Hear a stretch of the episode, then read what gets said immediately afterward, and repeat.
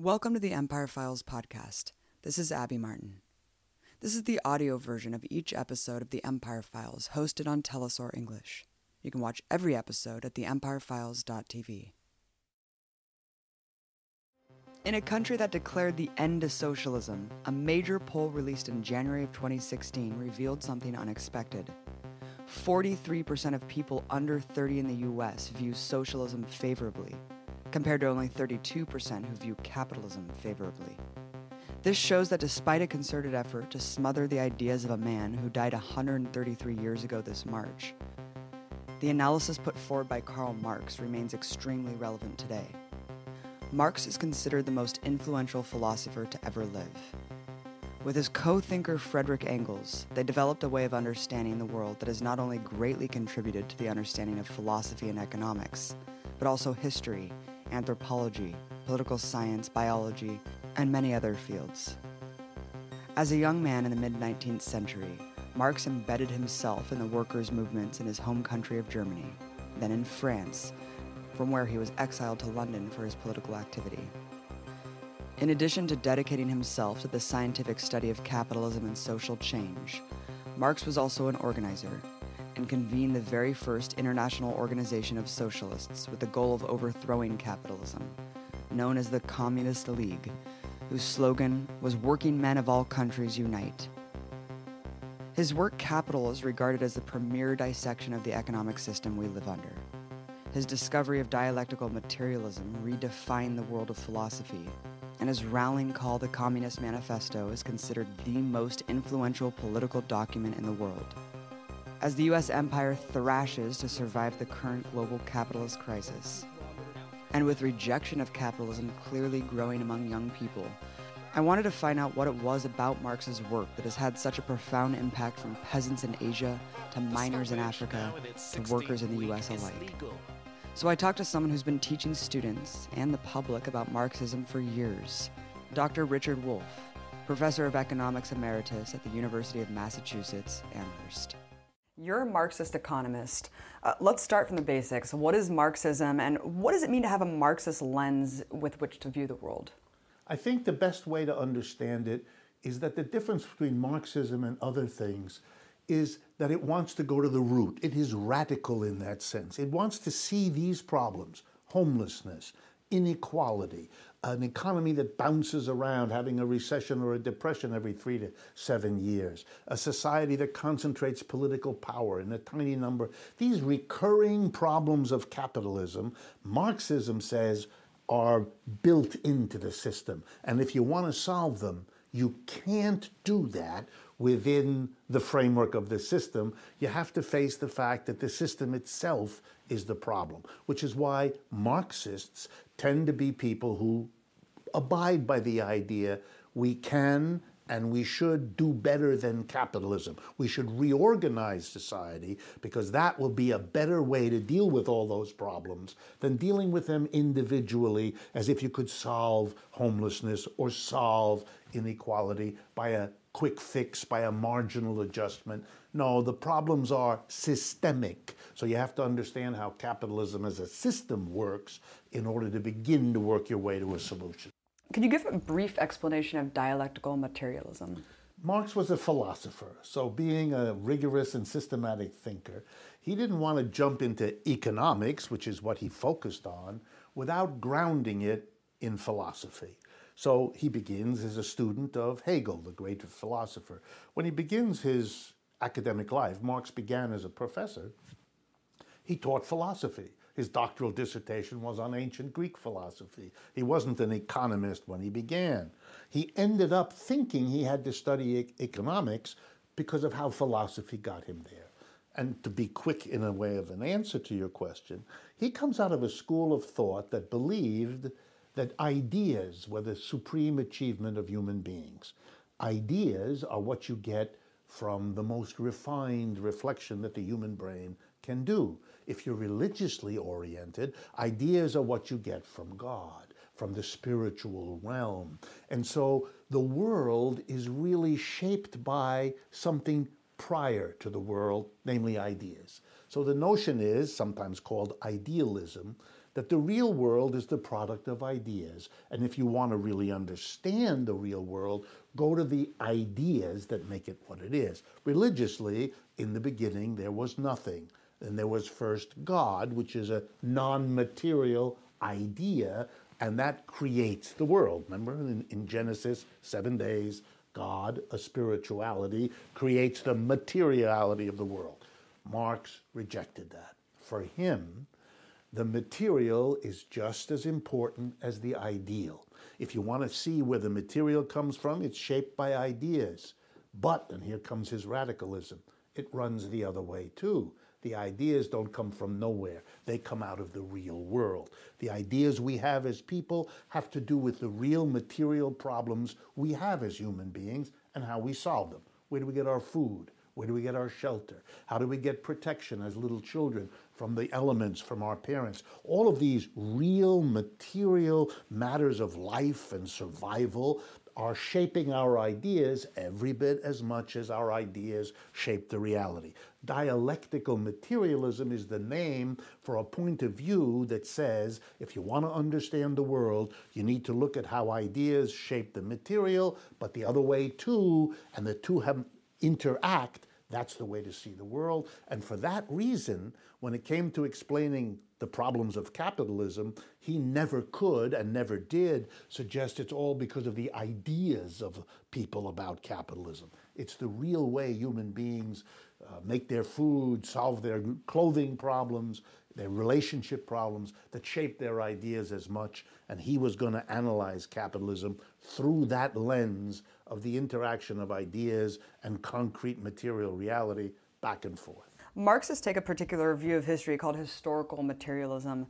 How is the current area of capitalism fit into the long history? I think you've mentioned this before, just how this is just the latest chapter in a long history of right. economic development. The basic idea is that every economic system has in it conflicting forces. The language in Marxism is internal contradictions. The system has in it problems it is constantly struggling with because they're built into the system. And for long periods of time, it finds solutions. But in the end, historical materialism says, the internal contradictions become unmanageable, and then there's a kind of explosion. The system dies, and a new one is born. So we had slavery, for example, in various parts of the world. It was born, it evolved, it had its contradictions. For example, the contradiction that the only way a slave system can continue is if you replace the slaves that reach old age and die, and that's become a big problem for many slave societies. And So eventually, the slavery couldn't solve its problems and it died, replaced by feudalism in Europe which went through the parallel process, and then it blew up. It couldn't solve its problems. So historical materialism begins to look at capitalism through the same lens. What are the internal contradictions? How do they bedevil the system? What solutions for a while have they found? But when and where might we get to a level of internal contradiction that makes the system tremble, makes it vulnerable, and at that point, if revolutionaries can see and understand what's going on, they can intervene to move the, to the next system to get beyond this. Just like re- rebels overthrew slavery, rebels overthrew uh, feudalism, the expectation of Marx was that capitalism would generate the contradictions, then the tensions, then the failed solutions that would then bring into being the rebels with the ideas of criticism, Marx himself being one of those, who would eventually move to the next system. To illustrate it as concretely as I can, let me give you an example of the kind of contradiction Marx found in capitalism that has been crucial for everybody else. And I pick it because it's so relevant right now in the United States and around the world. Every capitalist I think most of the folks watching know this just from their personal life. Every capitalist is always trying to either make more money or survive competitively by saving on his labor costs. One capitalist does it by substituting machines for working people, automating, getting a computer to do what he used to have 50 people do, etc., etc. Another capitalist does it by trying to get cheaper workers in place of more expensive ones, hiring women if they're less expensive to do the job that they used to pay men more for, hiring immigrants rather than native folks, moving to another part of the world where wages are much lower. We, we all, all know that. So capitalists are always trying to save on labor costs because they can make a better profit if they do that. But here comes the contradiction. If all capitalists are reducing the number of workers they pay or reducing the pay they give to their workers, what will result is that the working people have less and less money. And if they have less and less money, they can't buy what the capitalists are producing to sell. The, the capitalists, therefore, are destroying themselves, but they have no choice. They have to save on the labor outlay, and then that comes back and bites them in the rear end because there's no demand. If you've been so successful becoming rich as a capitalist, you've killed yourself. These kinds of contradictions for Marx are the beginning of the end of a system. It papers it over. For example, when people couldn't buy in the 1970s, the capitalist system kept going anyway. How did it do that? How did it keep going when it, the people didn't have enough money from their wages to buy? The solution was credit. We loaded the world up House credit, that's your mortgage. Car payment credit, nobody buys a car except by paying out. Credit cards, which didn't exist before the 1970s for anything but traveling businessmen, and only a small number of them. And then when that was not enough, we loaded up for the first time in American history an entire generation of students who can't get a degree without loading up with tens of thousands of dollars of debt. We kept the system going. People could buy stuff even though their wages didn't pay for it by borrowing. And in 2008, the predictable happened. It turned out your fix only lasts for a while. You really have to ask in a way that many of us as Marxists didn't haven't done for most of our lives. The problems of capitalism now are so severe, so systemic, so global that we're beginning to wonder whether this system is going to find a way out. The Marxists are not the only ones wondering whether this system is coming to an end. The people on the other side of the political fence are very worried too. Yeah, you have billionaires writing op-eds. The Absolutely. pitchforks are coming for the plutocrats because exactly. they know they know what's coming. Let's talk about the bubbles. You're talking about the housing bubble, and I think that this is a really interesting indication. Um, the housing crisis, you know, the crisis of overproduction, the fact that we have more houses than we do homeless people, but because you have this crisis of overproduction, too much of something was produced and people couldn't utilize it. I mean, talk about that concept and why this is an inescapable phenomenon under capitalism. Starting in the 1970s, American businesses began to have what I like to call a, a eureka moment. They realized that in the West, North America, Western Europe, and Japan, 100 200 years of capitalism had built up impressive factories, offices, stores. But they were built up in the places where capitalism was born Western Europe, North America, and Japan. That's where they had concentrated everything. And that's where they had drawn workers in off the countryside to become urban, industrialized working classes. And along the way, the workers, noticing how productive capitalism was since they did the work, demanded for themselves a rising standard of living.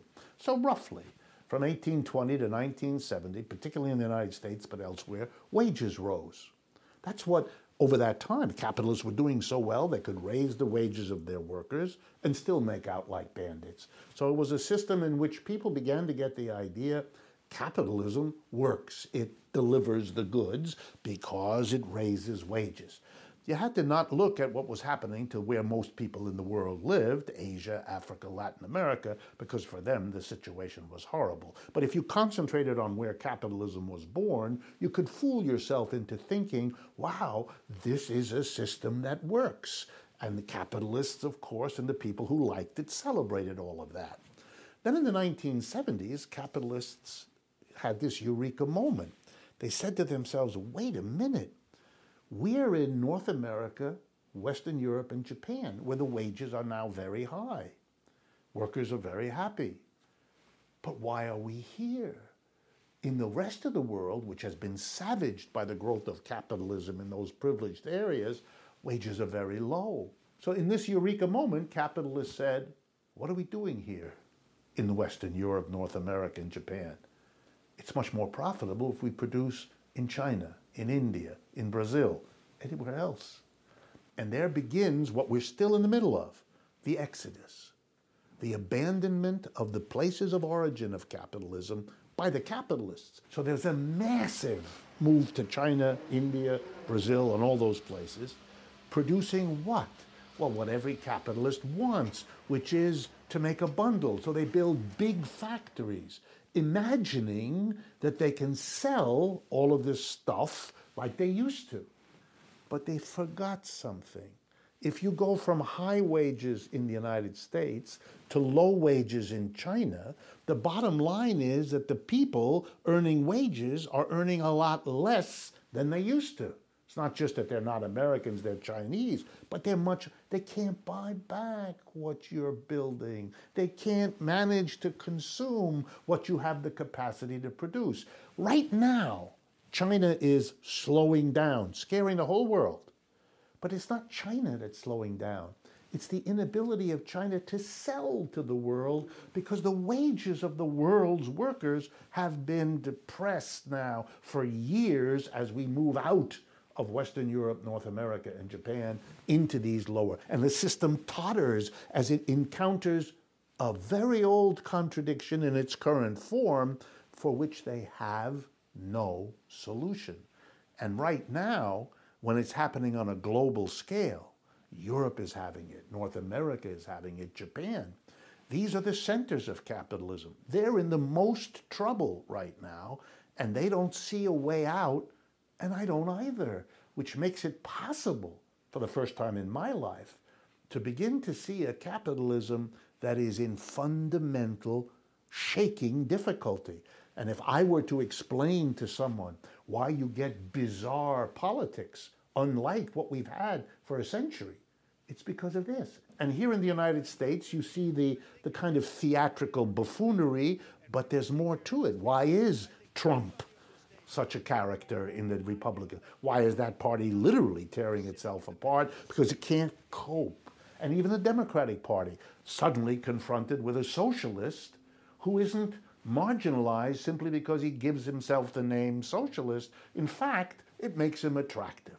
What's, what Bernie Sanders is proving is that the interest in socialism has captured millions of Americans. I think that people are starting to understand this and they're looking at things like the defense industry and they're saying we need an enemy. We need to manufacture this enemy to keep the war machine going since Eisenhower. But it seems like a lot of more libertarian minded people are saying it's just cronyism, right? Yes, we live in an empire. Yes, we need this constant enemy, but it's really just the crony aspect of capitalism, and we just need to restore capitalism. You obviously go much deeper.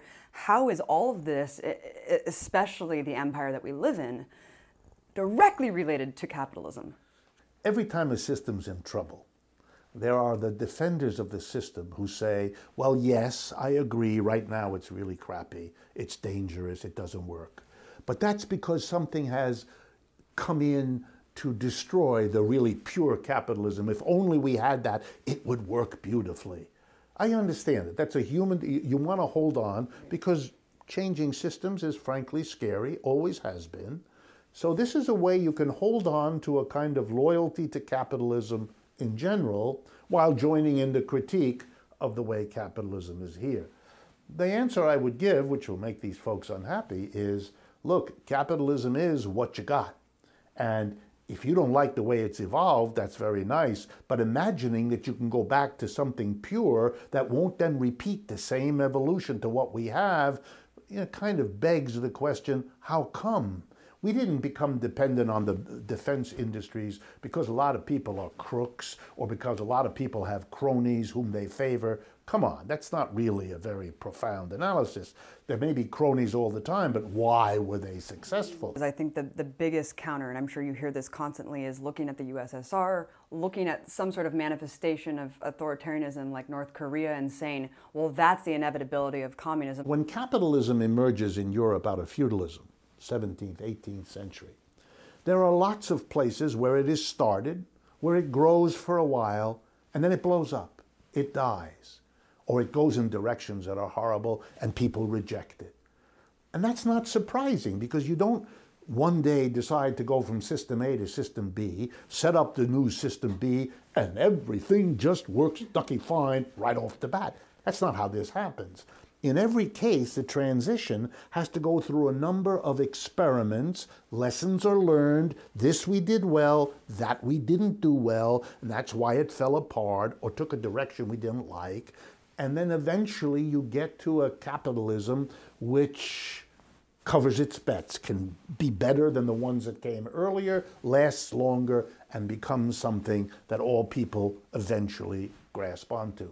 I would expect that of socialism. Look, for most of the world, poverty is the daily grind of life, and therefore the most urgent economic objective of most people in most parts of the world is to get out of poverty, to have economic growth where the standard of living grows.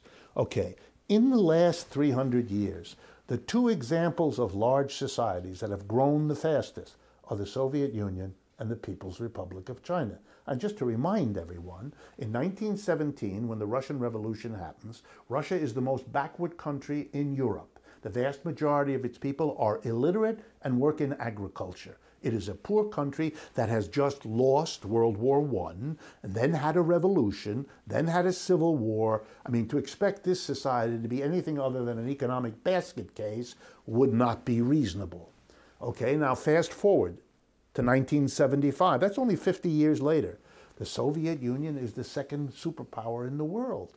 It has come through another world war, World War II, that was devastating like the first one on Russia.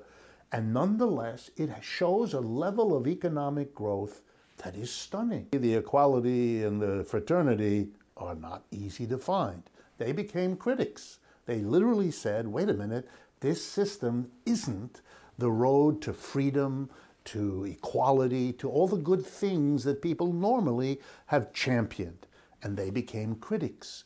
And the most important of them in the 19th century, when capitalism was really taking hold, was this guy Karl Marx. So I think a lot of people are uh, aware of socialism now, especially since we have a self-proclaimed democratic socialist running for president, but they don't actually understand what it means. I think they're taking little bits and pieces, free healthcare, free education. Talk about the means of production and how a socialist economy would actually be structured. They came up with the following idea that the problem of capitalism is two fundamental things. One, that private individuals own the means of production. They own the land, they own the factories, they own the stores, the machinery. And that the people, the owners, are really a very small part of the population 1%, 2%, 5%, maybe even 10%, although rarely did it get that high. But that means the vast majority of people are never part of the owners. And the basic socialist idea was if you allow a small number of people to control the means of producing all the goods and services we all need to survive, they're going to use that control to make the system work for them. And they're not going to worry about the rest of us. In other words, it's a recipe for a society that produces wealth for the top 5 to 10 percent but not for everybody else. That gives power, political and other power, to those at the top and not to everybody else. So the socialist idea was this is fundamentally unjust, fundamentally undemocratic. This is what's wrong with capitalism, and how do you solve it? You make collective ownership, not private. The society as a whole should own the means of production the factories, the offices, the stores, so that they are good for everybody, so that what they produce is distributed roughly equally, so that the influence and the decisions are made. So, social, that's why it's called socialism, it's the society that should own. It focuses on the workplace. Its idea is the way you make sure that the government never again becomes an institution over the people, but rather simply an instrument of the people is by making sure that at the base of society, where people live and work, the wealth, the productive capability is in their hands. If you want the slogan of 21st century socialism, it's this democratize the enterprise. End this process where there's a handful of people who make the decision. In most American corporations, and corporations do the bulk of the business in modern capitalism, a tiny group of what are called major shareholders, the people who have big blocks of shares, they select who the board of directors. 1% of Americans own three quarters of the shares. It's highly concentrated. A tiny number of people, the 1%, own the bulk of the shares. How do you run a corporation? At the top is something called a board of directors, usually 15 to 20 people. How do you get on the board of directors? There's an election every year to get on that board. And the way the election works is if you own a share of stock in the company, you get one vote. If you have 10 shares, you get 10 votes. If you own a million shares, you get a million votes. If you have no shares, that's how many votes you get. So there's no pretense of democracy. So if a handful of people own the bulk of the shares, they control everything. They select the 15 or 20 people on the board of directors. The board of directors decides what the company produces, how the company does it, where the company is located, and what's done with the profits. Everybody helps produce the profits. The employees have to live with the decision, but have no influence on it. It is the opposite of democracy. And if you don't have democracy at the workplace, you can't ever have it real in politics either because those at the top will buy the political system, something which we see in the United States so starkly every day that everyone knows. If workers took over a factory, had a worker co op instead of a top down, and the workers together decided what to do with the profits, you think they'd give a few executives $25 million so they have more money than they know what to do with, while everybody else has to borrow money to send their kids to college? It'll never happen. You think a collection of workers, say 400 in a factory, considering that you could make more money if you moved the production to China, are they going to vote to get rid of their own jobs? It's not going to happen. They're not going to destroy their community by having an empty factory. They're not going to deprive their local government of the tax revenues to run the schools and the hospitals. And they're not going to deprive themselves of jobs. So, what we've had in the last 40 years, all those jobs leaving, would never have left if it was the collective decision of the workers where this production is going to take place. And I wanted you to also just counter another argument that I hear constantly I earned it. You know, we earn this money. The best way to describe this is to do to go back to Karl Marx and his analysis of capitalism so that we all understand what earning is about. Let's imagine you are a person looking for a job and I'm the employer that you're looking to get hired by. So we, uh, you come in and you sit down, you fill out your application form, and I look at you and I describe to you the kind of work we'd like to have you do. You'll come uh, 9 to 5, Monday to Friday, and you'll sit over there and you'll do this kind of work, et cetera, et cetera. And we get through all that, and you're, you're okay with that. And then we get to that big question how much are you going to get paid? And let's say we, we, we dicker back and forth, and we agree on $20 an hour. So I'm going to pay you $20 an hour. At this point, Marx enters with a smile on his face and says, I'm now going to show you, the reader of his books, that when that deal is done, the $20 an hour, something is going on that you actually know, but you don't want to face, but I'm going to show it to you. When the employer, when I hire you for 20 bucks an hour, I know that for every hour that you give me your work, your brains, your muscles to work, I'm going to have more stuff to sell at the end of the day because you're added to my workforce. You're going to help me produce more goods or more services or better quality goods and services than I would have if I didn't employ you. So I'm going to say to myself, hmm, it costs me to get Abby $20 an hour. What do I get out of it? I want, I'm going to have the output that Abby adds by her labor. Now that has got to be more than 20 bucks. So the only way I'm going to hire you for $20 an hour is if you produce more in the hour than I give you. So when you feel in a vague way at the end of the day as you walk home that you're being ripped off, you're absolutely right. Or in Marx's language, exploited. So what does the capitalist say? I earned it. No, you didn't. He just ripped people off. The way most corporations work is four times a year, they take the profits they've made in the preceding three months and they distribute a portion of them to their shareholders. These distributions are called dividends.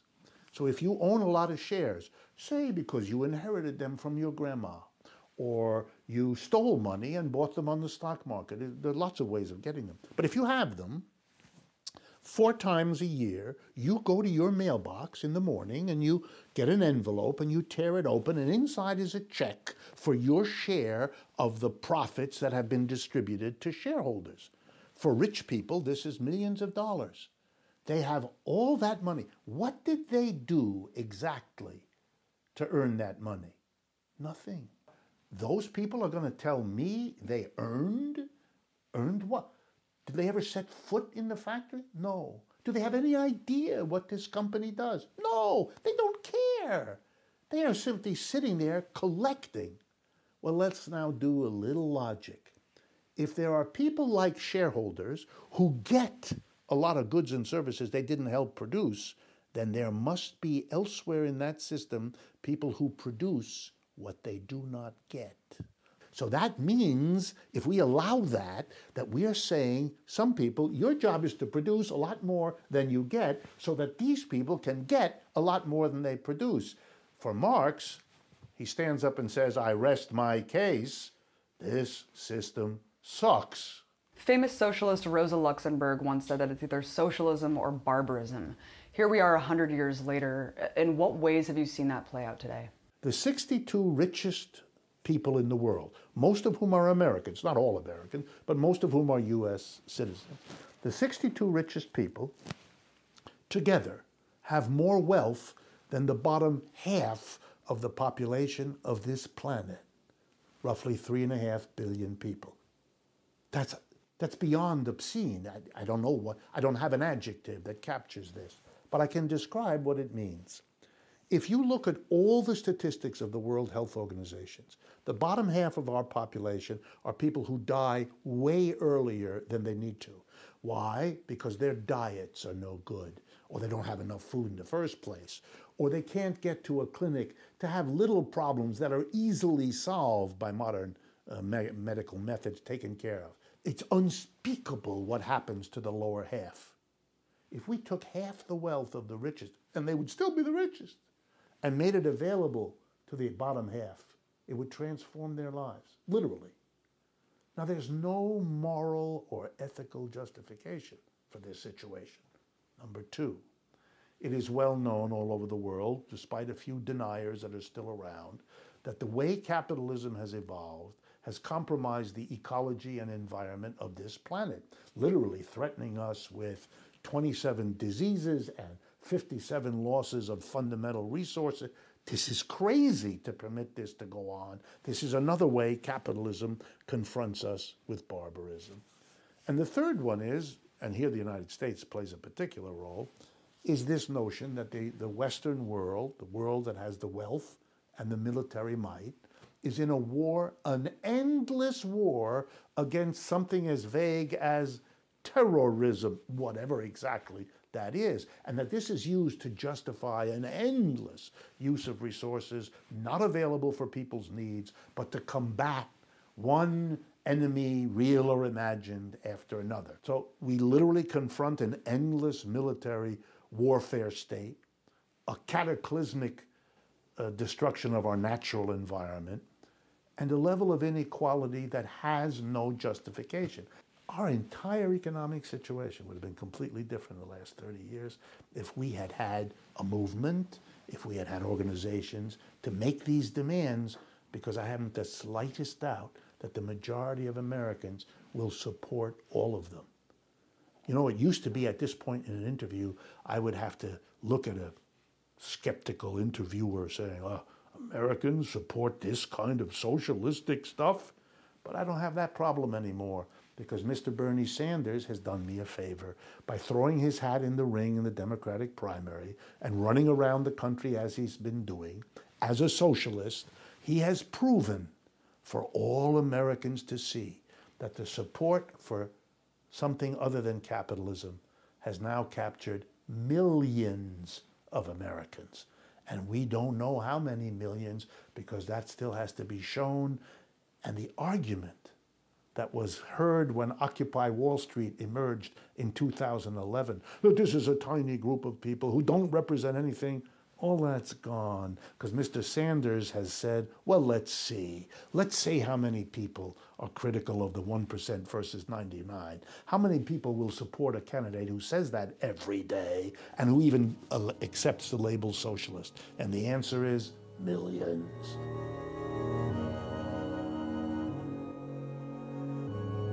Thank you for listening to the Empire Files podcast. If you want to subscribe to our mailing list, please sign up at the empirefiles.tv. We want this show to be a resource for those fighting against empire both here and abroad. Let us know what you think on social media. You can find us on Twitter at Empire Files and Facebook at The Empire Files.